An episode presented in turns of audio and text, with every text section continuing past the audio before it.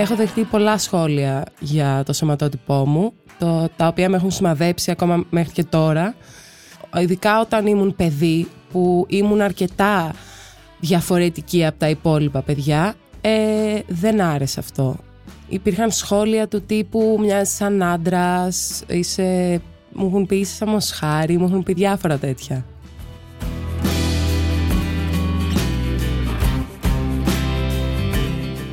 Δεν ήθελα να πηγαίνω στο σχολείο βασικά. Τα παιδιά όσο αθώα είναι μπορούν να γίνουν και πολύ κακά. Θυμάμαι πολλές στιγμές που γυρνούσα και της έλεγα μαμά δεν γίνεται να, να κόψω λίγο από τα μπράτσα μου, κά, κάπως να το κάνουμε. Ή επειδή είχα πολύ, φορούσα πολύ μεγάλο νούμερο παπούτσι όταν ήμουν μικρή και της έλεγα δεν γίνεται να κόψω τα δάχτυλά μου να φοράω πιο μικρό παπούτσι. Γιατί ένιωθα, ένιωθα ότι είμαι διαφορετική και δεν μου άρεσε αυτό.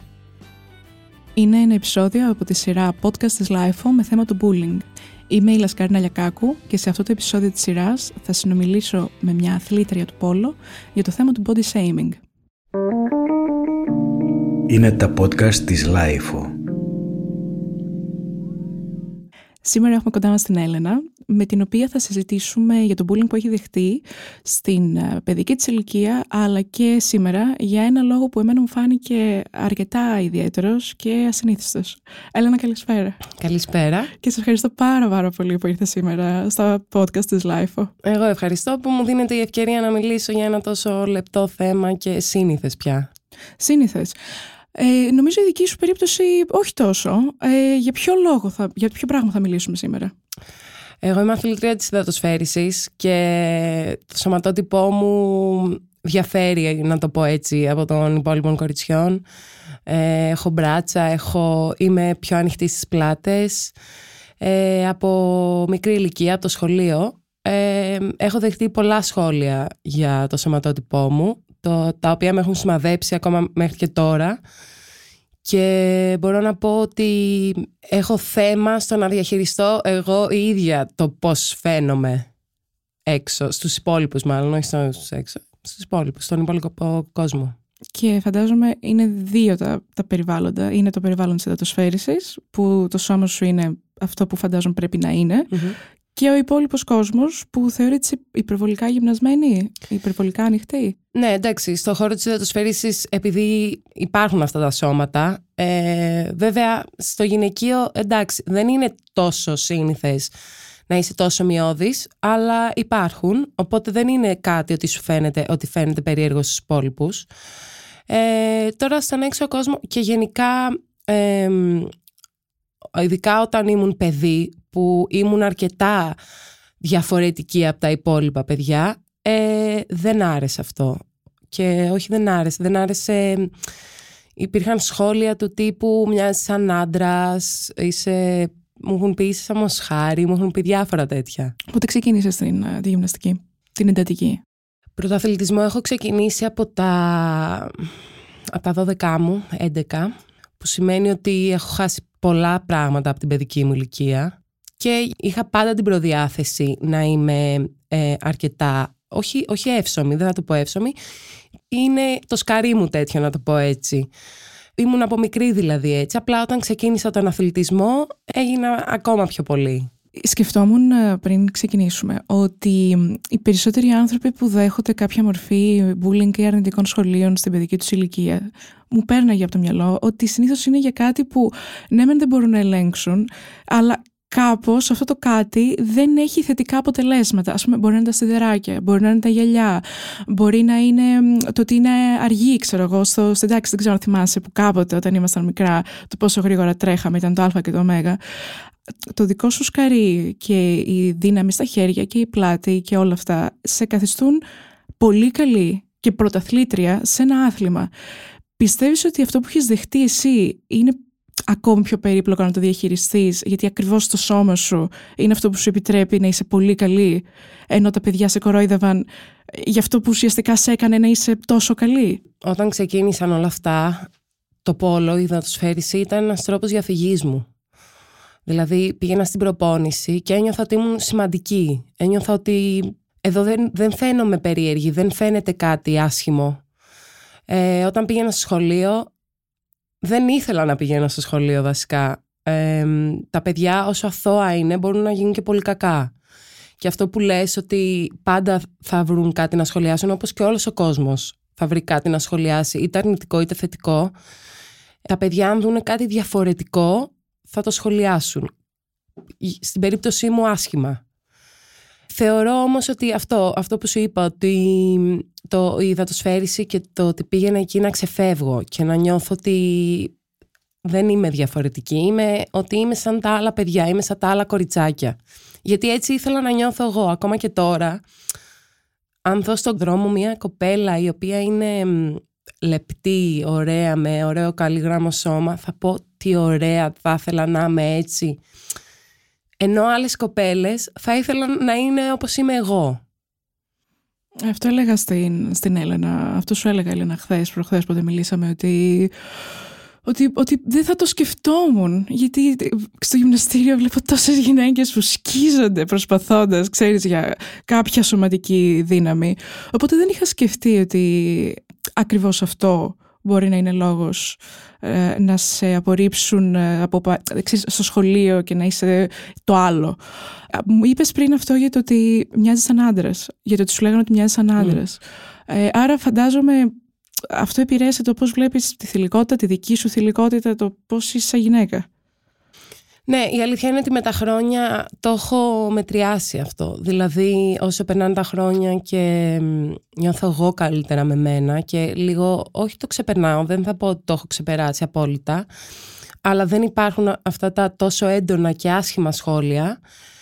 Νιώθω καλύτερα με μένα, νιώθω πιο γυναίκα, πιο θηλυκή. Παλιότερα θυμάμαι, έλεγα στη μητέρα μου, ας πούμε, μπορεί να γυρνάγαμε την προπόνηση. Συνήθως όταν γυρνάγαμε την προπόνηση με τη μητέρα μου, γιατί έκανα και μία απόσταση με το αυτοκίνητο 40 λεπτών για να πάω από την προπόνηση στο σπίτι και πίσω. Ε, με έπιανε και της έλεγα τα πάντα, ό,τι συνέβαινε στην ημέρα μου, ό,τι συνέβαινε στην εβδομάδα μου, στη ζωή μου γενικά.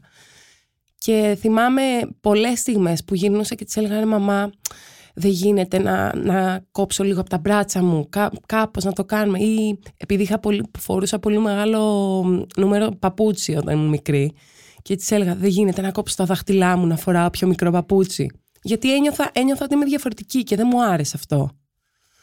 Πολύ μεγάλη από ό,τι Ναι, ναι, ναι, πολύ μεγάλη. Είναι και στο, και στο site έρχονται πάρα πολλές φορές ε, σχόλια που έχουν να κάνουν με το μέγεθος, οποιοδήποτε μέγεθος, οποιοδήποτε σημείο του σώματος και νομίζω ότι είναι, είναι κάπως γυναικείο αυτό το χαρακτηριστικό το να θες να είσαι μικρή. Είναι πολύ δύσκολο να ξεχωρίσεις το αν είναι προσωπική αισθητική ή αν είναι ένα κοινωνικά επιβεβλημένο πρότυπο και δεν ξέρω αν έχει και σημασία, αλλά σου είπα πάντα πίστευα ότι ο κόσμος που ασχολείται με την άθληση, ε, ειδικά στο επίπεδο που ασχολείσαι εσύ, έχει μια εγγενή περηφάνεια για ό,τι, ό,τι ποιο σώμα και να έχει, γιατί είναι το εργαλείο του. Αλλά μετά σκεφτόμουν ότι τελικά έχω ακούσει, θυμήθηκα που είχα διαβάσει ένα βιβλίο από μια μπασκετμπολίστρια ε, που ήταν πολύ ψηλή, πολύ μειώδης, ξέρεις, είχε παρόμοιες σκέψεις και μετά είχα σκεφτεί και μία φίλη πολύ ψηλόλιγνη που έκανε κολύμβηση κάποτε και έχει πάλι θέμα με τις ε, πλάτες που νομίζω δεν, δεν ξέρω αν το βλέπε άλλος εκτός από εκείνη ναι. αλλά το έλεγε. Ε, αναφέρθηκες ε, στο κομμάτι του ότι βλέπεις κάποια κοπέλα που είναι κάπως και σκέφτεσαι πόσο θηλυκή είναι.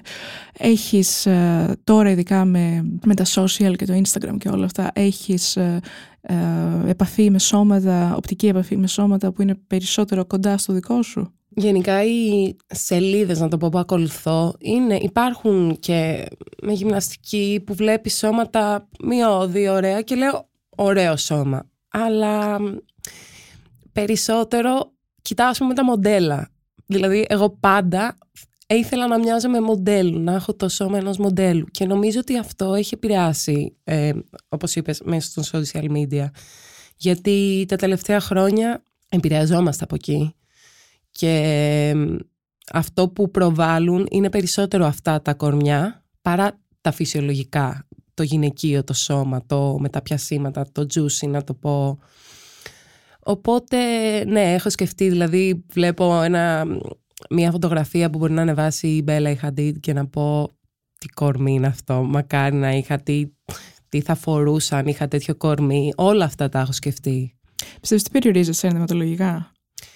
Δεν θεωρώ επι- ότι περιορίζομαι. Απλά για μένα προς το παρόν απλά δεν έχω βρει το στυλ μου, θεωρώ. Που μου αρέσει αυτό γιατί ψάχνεσαι και απλά δεν έχεις κάποιο συγκεκριμένο στυλ. Έχουν αλλάξει τα σχόλια που δέχεσαι από όταν είσαι στο σχολείο σήμερα; δεν είναι τόσο σκληρά. Επειδή είμαι ευαισθητοποιημένη με αυτό το θέμα όσον αφορά τα- ό,τι ακούσω, θα το πάρω πολύ της μετρητής όσον αφορά το σώμα μου.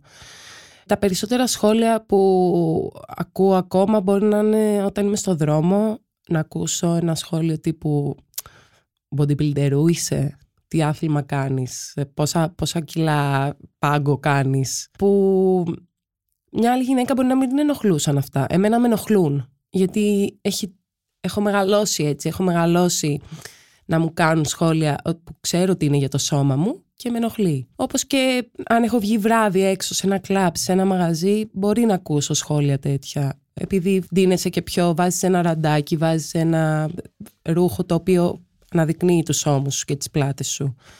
Ε, εντάξει, δεν είναι μόνο κακά τα σχόλια, να μην είμαι άδικη. Έχω, έχω δεχθεί και καλά σχόλια και από γυναίκες και από άντρες. Απλά επειδή έχω στο, στο μυαλό μου αυτό ότι δεν μου αρέσει όλα αυτά τα σχόλια που έχω δεχτεί, ε, τα κάνω πιο δραματικά. Από, με τον τρόπο που σχετίζεσαι με το άλλο φίλο, φαντάζομαι ότι όταν ήσουν πιο μικρή θα είχες ένα άγχος ίσως παραπάνω. Ε, τώρα που έχεις μεγαλώσει, πιστεύεις ότι υπάρχει θέμα με τους άντρες προσεγγίζεις ως προς το πώς αντιμετωπίζουν τη μυϊκή σου δύναμη; Θεωρώ ότι υπάρχει, υπάρχει ένα target, δηλαδή δεν μπορώ να απευθυνθώ σε όλους τους άντρες ή όλοι οι άντρες να απευθυνθούν σε μένα, όπως ισχύει αυτό για κάθε γυναίκα.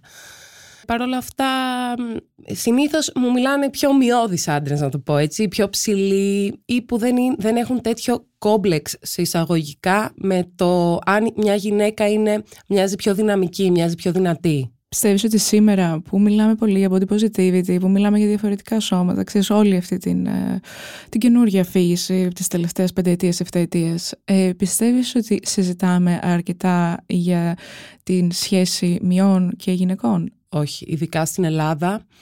Επειδή έχω πάει και σε άλλες χώρες, όπως ας πούμε στην Αμερική, ε, αυτό δεν υπάρχει. Το, δηλαδή μια γυναίκα να είναι είτε πιο μειώδης, είτε πιο, να έχει πιο πολλά κιλά. Ε, την αποδέχονται έτσι όπως είναι. Στην Ελλάδα θεωρώ ότι είναι πιο κολλημένο σε κάποια πράγματα ο, ο κόσμος. Είχα πολλοί άνθρωποι που κρίνουν σώματα, ας πούμε, λόγω του πάχους τους, ε, λένε ότι το κάνουμε για λόγους υγείας.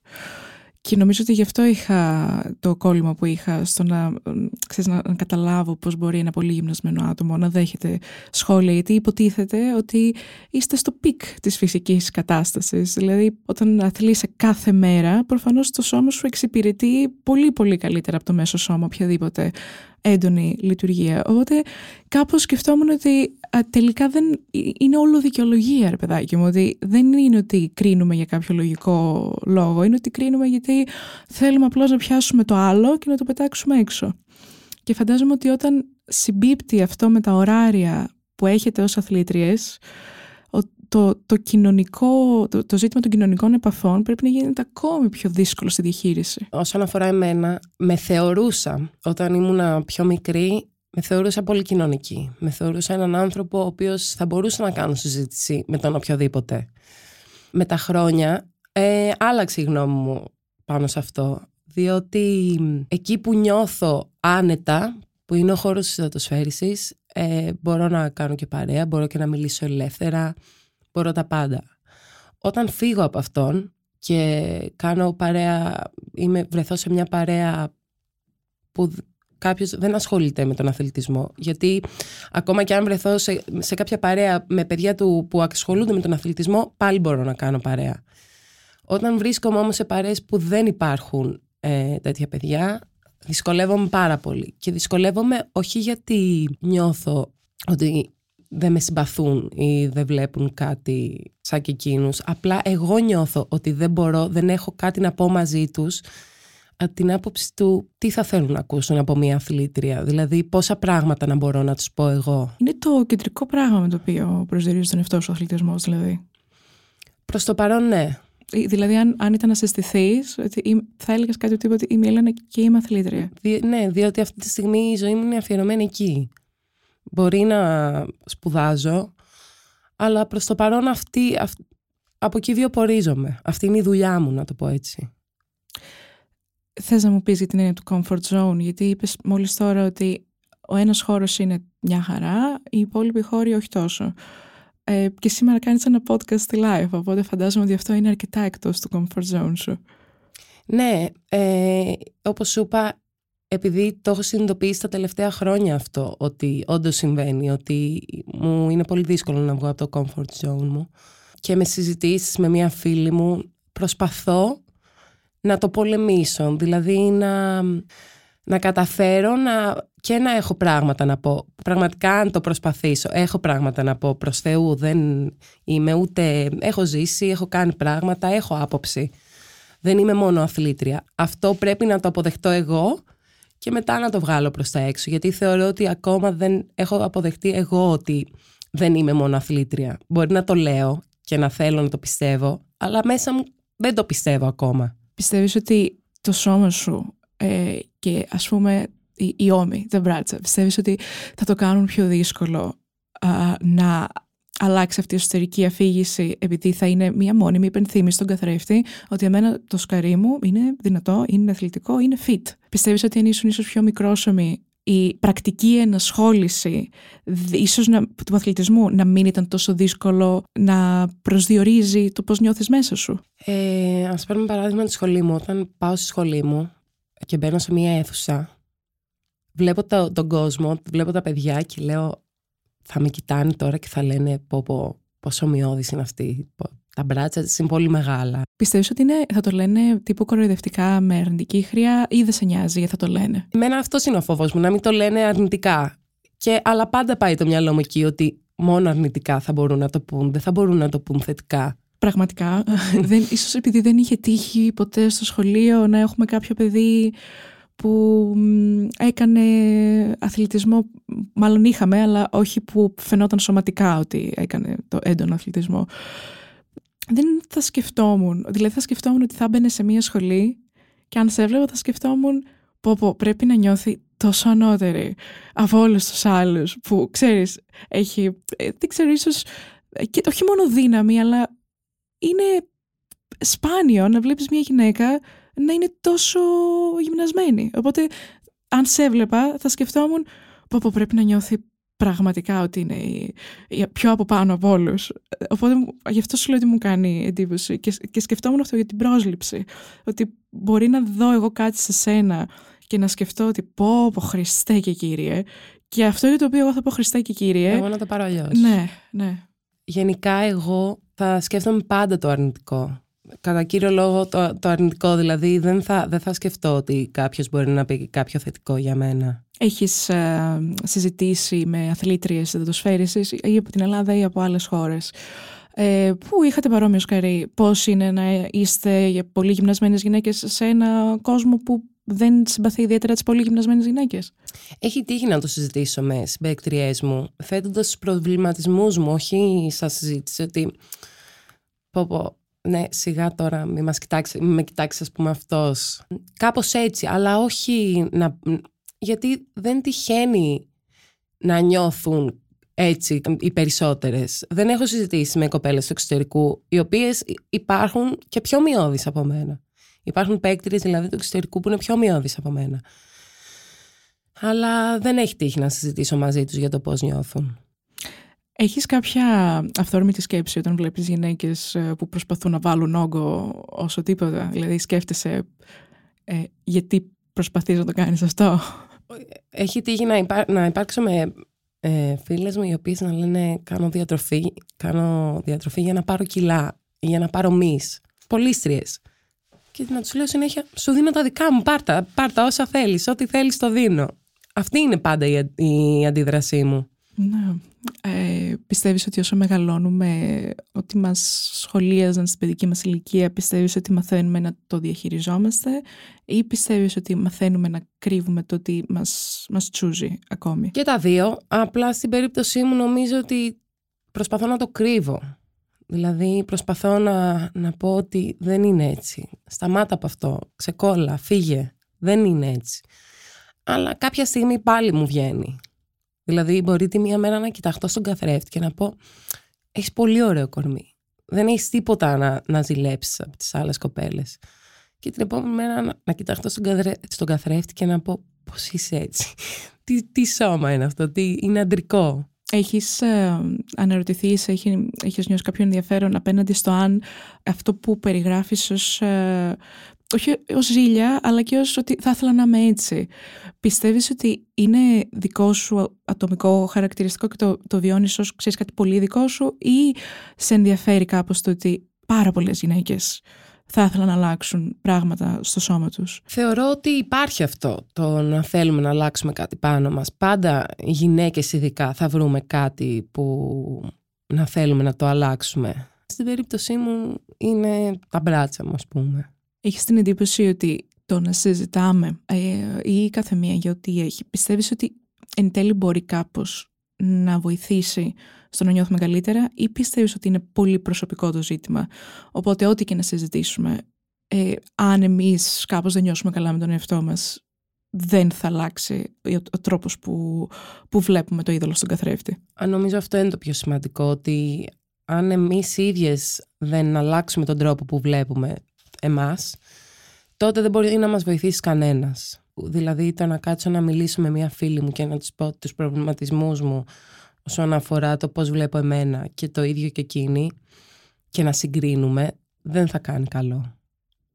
Έχεις δει ποτέ κάποιο κοριτσάκι νεαρό με αντίστοιχο 6-7 χρονών με αντίστοιχο σκαρί και να έχεις σκεφτεί ότι θα δυσκολευτείς; Το πιστεύεις ότι τα θαυμάζω αυτά τα παιδάκια; Για πες.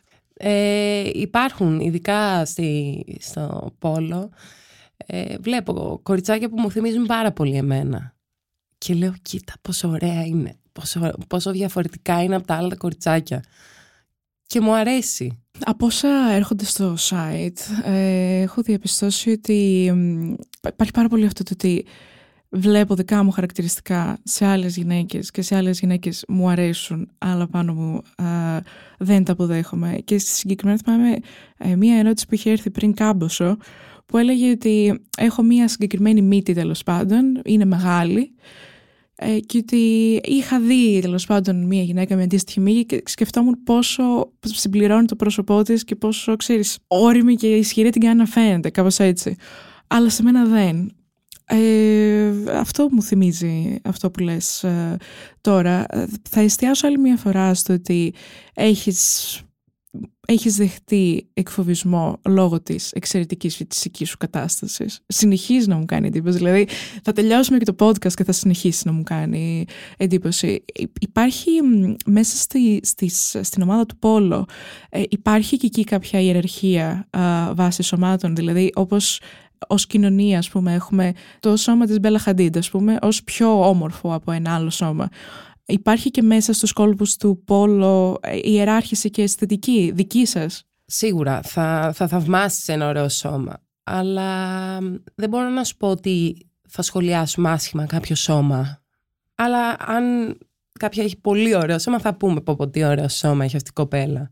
Έτσι, δεν θα, ούτε θα υπάρξει bullying σε κάποιο παιδί το οποίο μπορεί να είναι λίγο διαφορετικό δεν υπάρχει αυτό. Γι' αυτό και απορροφήθηκα τόσο πολύ από το, το πόλο. Επειδή ένιωσα εκεί πέρα ότι δεν θα με σχολιάσει κάποιος αρνητικά. Δεν θα έχω κάποιο αρνητικό σχόλιο. Το, από, από ό,τι λες, έχω την αίσθηση ότι έγινες πρωταθλήτρια και κάπως τυχαία στη, στην προσπάθεια του να ξεφύγεις από αυτό που δεχόσαι στο σχολείο. Είναι αυτό που σου είπα πριν. Απορροφήθηκα. Δηλαδή ξεκίνησα, μπήκα στο χώρο του αθλητισμού εξαιτίας των γονιών μου και πραγματικά αυτό είναι ότι καλύτερο μπορεί να κάνει ένας γονιός για το παιδί του. Και εν καιρό που στην αρχή δεν μου άρεσε. Δεν, δεν ήθελα να ασχοληθώ με την ιδεατοσφαίριση. Ήθελα να κάνω ένα πιο κοριτσίστικο άθλημα. Ήθελα να, κάνω, να γίνω μπαλαρίνα.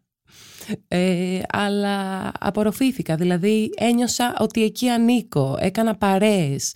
Δεν υπήρχαν κακά, όχι κακά σχόλια. Δεν ένιωσα στιγμή ότι μπορεί κάποιος να μου πει κάποιο κακό σχόλιο. Ναι, κατάλαβα. Είσαι πιο... Πιστεύεις ότι επειδή έχεις ζήσει ακούγοντας αρνητικά σχόλια για το σώμα σου. Πιστεύεις ότι είσαι πιο ευαισθητοποιημένη απέναντι στο ζήτημα και το προσέχεις περισσότερο όταν είτε σε, είτε σε παρέες, είτε ξέρω στην τηλεόραση, είτε σε οτιδήποτε υπάρχουν αρνητικά σχόλια για το σώμα ανθρώπων; Είναι κάτι που παρατηρείς περισσότερο, πιστεύεις; Ε, θα το παρατηρήσω. Κοίτα, η αλήθεια είναι να μην κρύβομαι πίσω από το δάχτυλό μου. Ε, μπορεί να κάνω κι εγώ κάποιο αρνητικό σχόλιο, όχι όμως μπροστά σε κάποιον τύπου να τον κάνω να νιώσει άσχημα, γιατί ξέρω πώς είναι. Απλά επειδή είναι η φύση του ανθρώπου αυτή, το να, είτε να κάνει ένα θετικό σχόλιο είτε κάποιο αρνητικό, ε, νομίζω ότι όλοι το κάνουμε. Δεν το έχω κάνει ποτέ μπροστά σε κάποιον να τον κάνω να νιώσει άσχημα, αλλά όπως θαυμάζω το ωραίο και μπορεί να σχολιάσω κάτι που δεν μου αρέσει. Ναι, κατάλαβα. Ε, αν ήταν να, να δώσεις ε, μια σκέψη παύλα συμβουλή σε ένα νέο παιδί ε, ή ένα νέο κορίτσι ε, που αντιμετωπίζει ακριβώς το ίδιο και μας ακούει αυτή τη στιγμή και είναι 10 χρονών σε ένα σχολείο, ακούει μια αθλήτρια να μιλάει για το ίδιο ακριβώς ζήτημα που αντιμετωπίζει και εκείνη. Τι θα της έλεγες; Κατά κύριο λόγο, ε, θα έλεγα να, ότι είμαστε αυτό που είμαστε, ότι πρέπει να το αποδεχόμαστε αυτό που είμαστε. Ότι από μικρή ηλικία, γιατί αυτό είναι το πιο σημαντικό, από, ότι από μικρή ηλικία να, να αποδέχεσαι το πώς σε έφτιαξε ο Θεός. Γιατί αν βγάλουμε τον αθλητισμό και όλα, είναι όπως σου είπα εγώ, το σκαρί μου είναι τέτοιο. Δηλαδή, μπορεί οποιαδήποτε κοπέλα, γυναίκα να έχει αυτό το σωματότυπο, να γεννηθεί έτσι. Και στην πορεία, είτε με τον αθλητισμό είτε με κάτι άλλο, να αλλάξει το σώμα της. Να τα εξωτερικεύουν τα συναισθήματά τους και να, να απαντάνε σε αυτά που τους λένε. Γιατί εγώ ένα, ένα άσχημο και μετανιώνω που δεν το έκανα ήταν ότι δεν απαντούσα. Δεν έλεγα να δείξω ότι αυτό που κάνω εγώ, δεν ξέρω πώς θα φανεί αυτό, μπορούν να το κάνουν ελάχιστοι άνθρωποι. Το πρωταθλητισμό δεν μπορεί να τον κάνει ο καθένας. Είναι για πάρα πολύ λίγους. Και πραγματικά να, και όποια μάνα, πατέρας, είτε παιδί μας ακούει πραγματικά να ασχοληθεί με τον αθλητισμό είναι κάτι, είναι ένα δώρο που μπορούν να κάνουν στα παιδιά τους ή στον εαυτό τους. Ε, ξεφεύγεις από πάρα πολλά, χάνεις κάποια, χάνεις πολλά πράγματα, χάνεις παιδική ηλικία, χάνεις πολλά, αλλά σου δίνει άλλα τόσα. Κάθε φορά που ακούω αθλήτριες να μιλούν, έχω ακούσει παρόμοια, δεν το έχω καταλάβει ποτέ, ε, γιατί προφανώς δεν έχω ασχοληθεί ποτέ. Πάντα λέτε αυτό για, το, για την παιδική ηλικία ε, και πάντα αναρωτιέμαι τι μπορεί να είναι τόσο εγωιτευτικό που να αξίζει όλες αυτές τις θυσίες. Ε, και το, το έχω ακούσει από αθλήτριες ρυθμικής, από αθλήτριες ε, πόλο, από κολυμβήτριες, από ποδοσφαιρίστριες κλπ. Ας πρέπει να ασκεί πολύ μεγάλη εγωιτεία. Σχεδόν λυπάμαι που δεν καταλαβαίνω τι λες. Κοίταξε, εγώ από πολύ μικρή ηλικία ξεκίνησα να χάνω πράγματα. Εγώ περνούσα το καλοκαίρι μου τρεις μήνες στην Κέρκυρα, γιατί η μητέρα μου είναι από την Κέρκυρα και πήγαινα με τους παππούδες μου. Και μέσα σε ένα καλοκαίρι δεν ξαναπήγα, διότι ξεκίνησα να έχω προπόνηση με την εθνική ομάδα. Και από εκεί που έκανα τρεις μήνες διακοπές, έκανα τρεις μέρες. Και πέρασαν 7 χρόνια για να κάνω ένα μήνα διακοπές, ας πούμε. Ναι ή το ότι η ζωή σου είναι ένα πρόγραμμα. Δεν, δεν, θα, δεν μπορείς να κανονίσεις κάτι και να πεις είναι σίγουρο. Μπορεί δηλαδή σήμερα να είχαμε αυτή τη συνέντευξη και να σε παίρνω τηλέφωνο για να σου πω ξέρεις κάτι, μου βάλαν προπόνηση, δεν μπορώ να έρθω τώρα. Γιατί είναι πολύ απρόβλεπτο όλο αυτό. Και αυτό που κερδίζεις ε, και είναι τόσο σημαντικό; Κερδίζεις στιγμές, κερδίζεις πολλές στιγμές. Στιγμές άσχημες, στιγμές όμορφες. Φίλους, φίλους που μένουν για μια ζωή. Γιατί ε, αυτά που περνάς με τους συναθλητές σου, τον πόνο, τις χαρές, τις στιγμές, αλλά κυρίως τον πόνο, γιατί η προπόνηση είναι πόνος, δεν τα συναντάς πουθενά άλλου, με κανέναν άλλον άνθρωπο στη ζωή σου.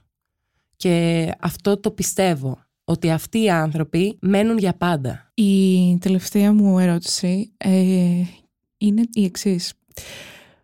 Πιστεύεις ότι αυτή η έντονη ενασχόληση με κάτι ε, ήταν ένας, είναι, μπορεί να είναι ένας τρόπος να ξεφύγει ένας άνθρωπος από το άγχος που μπορεί να του προκαλεί ο φόβος του ότι δεν μπορεί να κοινωνικοποιηθεί είτε είναι ο αθλητισμός, είτε είναι ένα χόμπι, είτε είναι οτιδήποτε. Δηλαδή έχεις την εντύπωση ότι μπορεί να είναι αντίδοτο στα κοινωνικά προβλήματα που προκαλεί ένας κοινωνικός εκφοβισμός; Είναι σίγουρα ε, νιώθεις ότι έχεις δύναμη, όπως σου είπα και πριν. Αυτό ήθελα, βασικά ναι, αυτό ήταν. Πιστεύεις ότι αποκτά κανείς μια αξία που μπορεί να έχει χάσει από τον κοινωνικό του περίγυρο; Σίγουρα, σίγουρα. Σε, σε, στο μεγαλύτερο βαθμό πιστεύω ότι είναι αυτό. Παρ' όλα αυτά δεν θεωρώ ότι είναι το καβούκι σου ουσιαστικά ο αθλητισμός στην κοινωνική σου ζωή, στην, στην έξω κοινωνική ζωή από τον αθλητισμό. Ε, είναι στον καθένα αυτό. Όπως σου είπα, για μένα αυτή τη στιγμή εγώ αυτό πρέπει να το παλέψω. Το να βγω, να βγω έξω από τα νερά μου, κυριολεκτικά. Ναι, ε, σου είπα και τις προάλλες ότι είναι μια πολύ αστεία ναι. έκφραση για σένα συγκεκριμένα. Ε, πώς νιώθεις λοιπόν που είσαι σήμερα εδώ και απευθύνεσαι σε ένα μεγάλο κοινό; Είναι πολύ όμορφο αυτό. Να... Για μένα είναι, είναι κάτι πρωτόγνωρο. Ε, συνήθως αν θα τύχει να είμαι σε μια συνέντευξη θα είμαι να μιλήσω για το πόλο, για αγώνες ε, είναι πάρα πολύ όμορφο και μακάρι με όλη αυτή την κουβέντα που κάναμε να ευαισθητοποίησα κάποιες κοπέλες να ξέρουν ότι δεν είναι μόνες τους. Γιατί είναι αυτό που είπες και εσύ ότι έχεις διαβάσει ιστορίες, διαβάζεις και λες ότι συμβαίνει και σε μένα αυτό. Αυτό συμβαίνει και σε μένα. Απλά δεν έχει τύχει εγώ να μιλήσω με κάποιον για αυτό το θέμα που είναι άγνωστο, που θα το ακούσει πολλοί κόσμος. Έλενα, σε ευχαριστώ. Ελπίζω και εγώ να ακουστεί. Έμαθα σίγουρα ότι μια γυναίκα μπορεί να δεχτεί εκφοβισμό για τη μυϊκή της κατάσταση. Ε, θα το πω μόλις ανοίξει τα γυμναστήρια, θα στείλω, αυτή την, θα στείλω το link σε όλες τις γνωστές μου εκεί μέσα, γιατί όταν σου λέω ότι τσακίζονται, τσακίζονται. Δηλαδή για το ένα έκτο της, της κατάστασης θα τσακίζονταν. Και χάρηκα πάρα πάρα πολύ που δέχτηκες την πρόσκληση. Ε, ευχαριστώ. Εγώ ευχαριστώ. Ήταν άλλο ένα επεισόδιο από τη σειρά podcast της Life με θέμα του bullying. Σε αυτό το επεισόδιο μιλήσαμε με την Έλενα για το θέμα του body shaming, για το πώς διαχειρίστηκε το bullying που δέχτηκε στην νεαρή της ηλικία και τι κάνει σήμερα. Ευχαριστούμε θερμά για την ακρόαση. Είναι τα podcast της Life.